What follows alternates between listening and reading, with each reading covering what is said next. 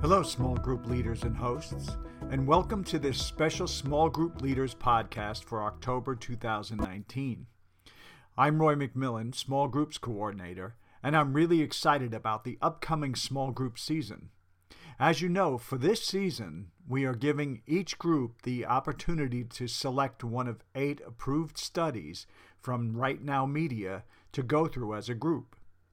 The studies range from four to six weeks, and they are all listed in the Evangel Church Library on Right Now Media. The season begins on October 27th. If you led a group for As It Is in Heaven, and you are planning to have your existing group go through one of these studies, please let me know this week. Let me know who will be in your group and what study you will be doing. In addition, if your group is open to any new members, please let me know how many. We will be taking sign-ups on Group Sunday, October 20th, and I'd like to include your group on the list if you are open to new members. One final thing on this new season. If you do not already have a subscription set up for Right Now Media, please let me know so I can help you get that set up. On Sunday, October 20th, which is Group Sunday, we are hoping to have a small group testimony video to encourage those who are not currently in groups to consider joining one. I'm looking for people to give a short testimony on how being in a small group has impacted their lives. If you have a testimony or someone in your group does, let me know if you or that group member would be willing to give that testimony on camera. Perhaps you may have a testimony that came about as you served together on Service for Service yesterday. The vision for small groups at Evangel Church is to become a church wide network of biblical communities who meet together, that's fellowship, to grow in the Word and in faith as we look to become more like Christ, that's discipleship, communities where needs are met, that's care, Souls are saved, that's evangelism, and God is glorified, that's worship.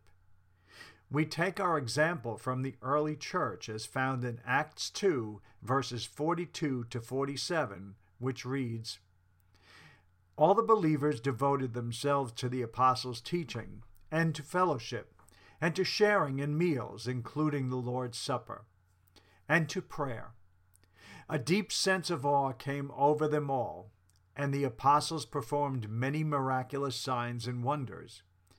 And all the believers met together in one place and shared everything they had. They sold their property and possessions and shared the money with those in need. They worshiped together at the temple each day, met in homes for the Lord's Supper, and shared their meals with great joy and generosity all the while praising God and enjoying the goodwill of all the people. And each day the Lord added to their fellowship those who were being saved. So the vision for small groups includes five purposes fellowship, discipleship, care, evangelism, and worship. We meet the purpose of fellowship when we come together in our groups to spend time with each other. That time can be spent praying, studying the Word, sharing a meal, and just having fun together. We meet the purpose of discipleship when we study the Word together and encourage each other to apply that Word to our lives, as we seek to align our hearts with Jesus and become more like Him. We meet the purpose of care when we support and encourage each other in times of need or in times of trial, sharing each other's burdens and living out the one another's of Scripture. Care can also take the form of serving together as a group to help people outside of the group as well. In fact, just yesterday, as Evangel engaged in Service for Service, a number of groups served together on projects as a group. We meet the purpose of evangelism when we actively seek to bring others into a life changing relationship with Christ by inviting them to our groups or to our church. And we meet the purpose of worship when we, as a group, give glory and praise to God. We can do that through song, through reading the Psalms, and through the way in which we live our lives. In this podcast, I will be focusing on the purpose of care. To understand the need of care and why small groups are the place where care should begin, let's take a look at our church. The story of Evangel Church goes back to the year 1911 and the first family of Wilhelmina Simmet. She, her husband, their children, and a 16 year old boy named Carl Loenser emigrated from Germany to the United States. When they came here from Germany, they settled in Elizabeth, New Jersey. Just three years later, in 1914, Mrs. Simmet began small group meetings in her own home. Evangel's legacy began as a small group. Over 100 years later, Evangel is growing and thriving as a spirit empowered faith community. With a growing community that stands at about 1,200 people on a Sunday morning, the need for small groups is greater than ever. Small groups provide biblical communities where people can connect with others with the purpose of fulfilling the great commandment, which Jesus gave in Matthew chapter 22, verses 37 to 39. And we fulfill these that great commandment through fellowship, discipleship, caring, praying, and worshiping. Our vision for small groups is to become a church wide network of these biblical communities by connecting all who attend Evangel Church in a small group. Small groups are a place where people connect and build relationships through fellowship. But they need to be so much more. All that happens in and through small groups should be done for the glory of God, as we worship the King of Kings and Lord of Lords through the way in which we do life together. Small groups need to become a place where discipleship happens, as each person, regardless of how long they have been a follower of Christ, continues to grow in faith and in the Word. They need to become a place where each of us can invite unchurched friends and a place where, as a group, we can serve our community so that people can learn about what a life changing relationship with Jesus is all about.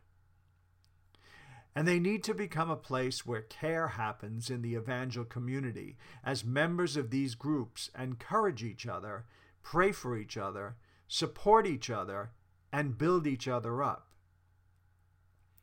In 1 Corinthians chapter 12, the apostle Paul talks about the fact that we are all individual parts of the one body of Christ, and each part serves a purpose that supports the body as a whole.